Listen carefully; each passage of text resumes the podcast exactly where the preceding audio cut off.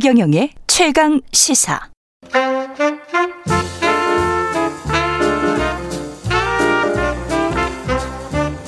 세상의 모든 뉴스를 탐구합니다. 김준일의 뉴스 탐구생활. 네, 화제가 되는 이슈를 깊이 있게 파헤쳐보는 뉴스 탐구생활. 세상 모든 것이 궁금한 남자 김준일 뉴스톱 대표 나와 계십니다. 안녕하십니까? 예, 안녕하세요.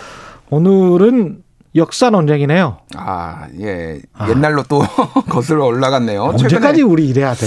정말. 그러게 말이에요. 예. 최근에 어쨌든 이재명 경기지사, 윤석열 그 전 검찰총장 두 분이 예. 뭐 유력 1, 2위 뭐 엎치락뒤치락 그렇죠. 하고 있는 두 분이 역사 논쟁을 예. 펼치고 여기에 이제 진보 보수 언론들이 다 가세를 하면서 도대체 이게 누구 말이 맞는 것이며 이게 어떤 의미가 있는 건지 예. 왜 이런 발언은 또 나왔는지 뭐 이런 것까지 다각도로 살펴보도록 하겠습니다.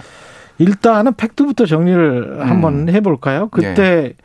팩트는 뭐였습니까? 그 점령군 관련해서. 예. 그러니까 이게 6월 21일로 거슬러 올라가는데요. 예. 그때 이제 광복회에서 이제 그 무슨 경기도 교육청이 주관하는 친일 잔재 청산 프로젝트 활동에 참여한 경기도 양주 백석과 학생들을 대상으로 그 김원웅 광복회장이 영상 메시지를 보내요. 13분 영상 메시지. 예. 근데 여기에 내용이 이제 소련은 해방군이고 미군은 점령군이었다라는 게 논란이 되고 있다. 이렇게 중앙일보가 보도를 합니다. 이걸 김원웅 광복회장의 예. 이야기를. 예. 예. 그런 다음에 7월 1일에 이제 이재명 지사가 본인의 고향인 그 경북 안동에 가가지고 뭐 여기저기 이제 발언해서 거기서 뭐 이제 이육사 시인 예. 고태에 갔어요. 예. 이육사 이제 기념관이었나 예. 뭐 생가였나요? 거기 이제 그 후손분을 만난 다음에 미군정하고 친일파하고 같이 합작을 해서 뭐 이렇게 그래서 친일청산이 안 됐다 이런 취지의 발언을 하니까 예. 이에 대해서 이제 윤석열 총장 전 총장과 보수 언론에서 이제 비판을 하면서 뭐 어떤 역사 인식 논란이 이제 뭐 불거진 거죠. 그래서 뭐 이게 이제 정치적인 맥락이 있고 역사적인 맥락이 있는데 일단 먼저 역사적인 맥락부터 좀 먼저 좀 팩트 체크 성격으로 좀 해봐야 될 것 같아요. 일단은. 예. 그래서 그러면은 이제 소련은 점령군이고 아니 소련은 해방군이고 미군은 해방군이냐 이게 맞느냐 틀리느냐부터 먼저 말씀을 드리면은 이거는 김원웅 광복회장의 이야기죠. 그렇죠. 예. 그러니까 정확하게는. 그 이재명 지사는 소련은 해방군이다라는 말을 한 적이 없어요. 이 사람은 그 이야기를 한 적은 없고. 예. 그러니까 미군정이 뭐 이를테면 친일파들과 같이 뭐 이렇게 해서 친일파 청산을 못하겠다 이런 취지의 발언을 한 것이지. 그렇죠. 예. 예. 근데 어쨌든 뭐 김원웅 회장 발언까지 좀 같이 예. 얘기를 해보자면은. 예. 당시에 이제 죄송합니다. 그 포고문이 있어요. 역사적으로 나와 있어요. 포고문이 소련군 예. 포고문도 나와 있고 그리고 미군 포고문도 나와 있습니다. 먼저 미군 같은 경우에는 명확하게 점령이라는 표현을 씁니다. 이게 이거를 이제 영어로면 메가도 포고문, 메가도 예. 포고문, 오큐파이 뭐 이런 예. 거거든요. 예. 근데 이제 오큐파이를 뭐로 볼 것이냐 뭐 이런 얘기도 있어요. 그래서 오큐파이라고 발음을 하시는군요. 저는 아큐파이라고 발음을 하는데. 예. 아렌지, 예. 오렌지하고 똑같은 것 같아요. 예. 예. 신식으로 배우셨군요. 예. 대충 예. 그렇게 합니다. 예. 하여간 점령이라는 말이 한 네 군데 나오더라고요. 예. 예. 그러니까 이거를 뭐 이준석 국민의힘 당대표 같은 경우에는 이거를 주둔군이라고 해석할 수도 있다. 뭐 어저께 그런 발언도 했어요. 예. 근데 그거는 좀 그건 좀 무리하다. 경광부회다. 예. 예. 이거는 점령이라고 봐야 되고 뭔가 예. 문맥을 보면은 점령이에요, 그러니까. 그럼요. 예. 예. 그리고 굉장히 고압적입니다. 이 그렇죠. 포고문 자체가 이렇게 얘기해요. 미국 태평양 방면 육군 총사령관으로서 이에 다음과 같이 포고한다. 이렇게 얘기를 해요. 예. 그래서 뭐 해야 된다. 그리고 뭐 38도 이남의 조선 영토를 점령한다. 뭐 이런 식으로 해서 굉장히 명령문 형식으로 되어 있습니다. 근데 상대적으로 이제 소련군이 이제 그 포고문을 보면은 예. 맨 마지막 문장이 해방된 조선인민 만세로 끝납니다. 그래서 불공군대는 조선인민이 자유롭게 창조적 노력에 착수할 만한 모든 조건을 지어주었다. 만들어주었다. 그러면서 조선인민의 운명은 행복은 당신들의 수중에 달려있다. 당신들은 자유와 독립을 찾았다. 이제는 모든 것이 죄다 당신들에게 달렸다. 그래가지고 좀 더 권유형이거나 좀 더 이렇게 좀 따뜻하네. 예, 따뜻해요. 예. 그래서 이거에 있어서는 일단은 시작은 그렇게 됐다라는 거는 부인할 수는 없는데 예. 실제 그러면은 내용이 다 한쪽은 지켜졌느냐, 점령군이고 한쪽은 해방군이었냐라고 봤을 때 그거에 대해서는 대부분 결과는 우리가 다 아니까 대부분의 이제 사람들이 동의를 안 하는 거죠. 그 부분에 있어서 둘 다 점령군이었다.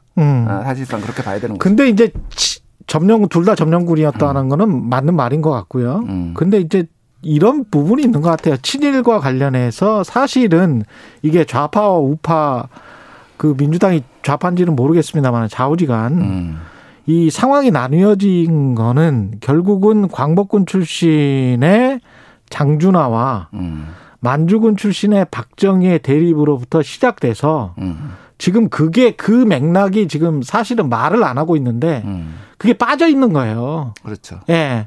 그것 때문에 친일 관련해서 계속 이야기가 나오고 미군 점령군 관련해서 계속 이야기가 나오는 거죠. 그러니까 그 역사적 지금 맥락 속에 지금 역사적 사실 점령군 그거는 백선엽 편찬에도 그렇게 나와 있기 때문에 예.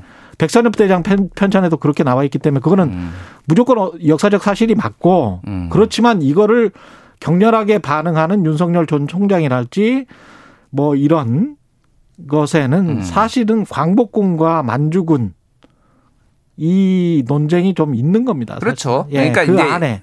역사적 맥락은 이렇고 뭐 좀 더 이제 정치적 맥락을 말씀을 드리면은 왜 이재명 지사가 그러면 안동에 가가지고 이육사 그 기념관 거기를 굳이 찾아간 거를 예.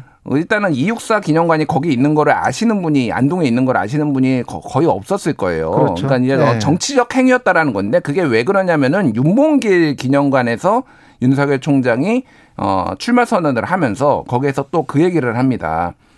죽창가나 부르고 있고 한일 관계를 이렇게 어떤 파국으로 몰아갔다 이런 취지의 발언들을 하면서 그게 또 기사화가 됐어요. 그러니까 이재명 지사 같은 경우에는 좀 더 이 부분에 있어서 전선을 명확하게 하기 위해서 예. 그러니까 그거는 말씀하셨듯이 보수 세력이 전체적으로 친일의 뿌리를 두고 있다. 그거는 박정희 때부터 해가지고 그 많은 뭐 이를테면은 보수 언론들이 옛날에 친일의 행적이라든지 이런 것들을 결부시켜가지고 좀 더 자신의 정체성을 드러나기 위해서 그렇게 했다라고 보는 게 이제 중론이거든요. 그렇죠. 예. 근데 이제 그 부분이 있어서 이제 뭐 점령군 해방군을 인정하더라도 보수 진영에서는 이게 이제 언제적 인식이고 왜 이렇게 소위 말해서 갈라치기를 하려는 거냐 이제 반발을 하는 그런 맥락인 거죠. 그러니까 예. 예. 그때 당시를 보면은 이게 이제 진짜 우리가 그 광복을 맞아서 광복을 하기 전에 미군이 들어오기 전에 정말 독립하자 이거는 그 임시정부랄지 뭐 여러 가지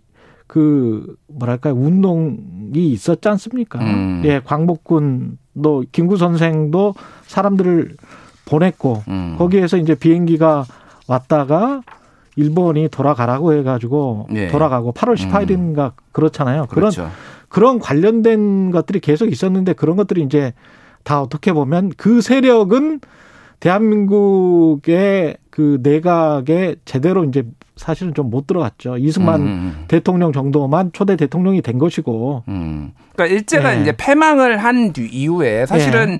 한 3달 정도 시차가 있었죠. 독일과 일본의 패망 사이에는. 그래서 거기에 이제 중간에 무슨 일이 있었냐면은 이제 아시아 지역을 해방시켜야 되는데 미국은 이제 너무 멀리 떨어져 있는 거죠. 그렇죠. 그러니까 소련의 힘을 빌려가지고 일본군을 해체해야 되겠다. 일본군을 이제 물러나게 해야 되겠다라고 하면서 그게 이제 뭐 얄타 회담이라든지 이런 데서 논의가 됐고 그러면서 소련군이 그러니까 진격을 하게 된 거죠. 근데 이제 이거를 다 주면 안 되니까 미군도 이제 급하게 들어오면서 예. 그렇게 된 거고. 그래서 당시에 이제 여운형 선생이 조선인민공화국을 수립을 합니다. 정확하게 조선건국준비위원회 인민공화국 수립을 했는데 미군정이 이거 부인하거든요. 그렇죠. 이건 아니다. 그런데 그럼 예. 소련이 그러면은 소련군이 인정을 했느냐. 예. 그러니까 여기도 점령군이라는 게 이걸 부인을 하는 게 일단 김일성, 조선공산당의 김일성이 굉장히 부정적이었어요. 이거에 조선인민공화국에 여운형이 세웠던.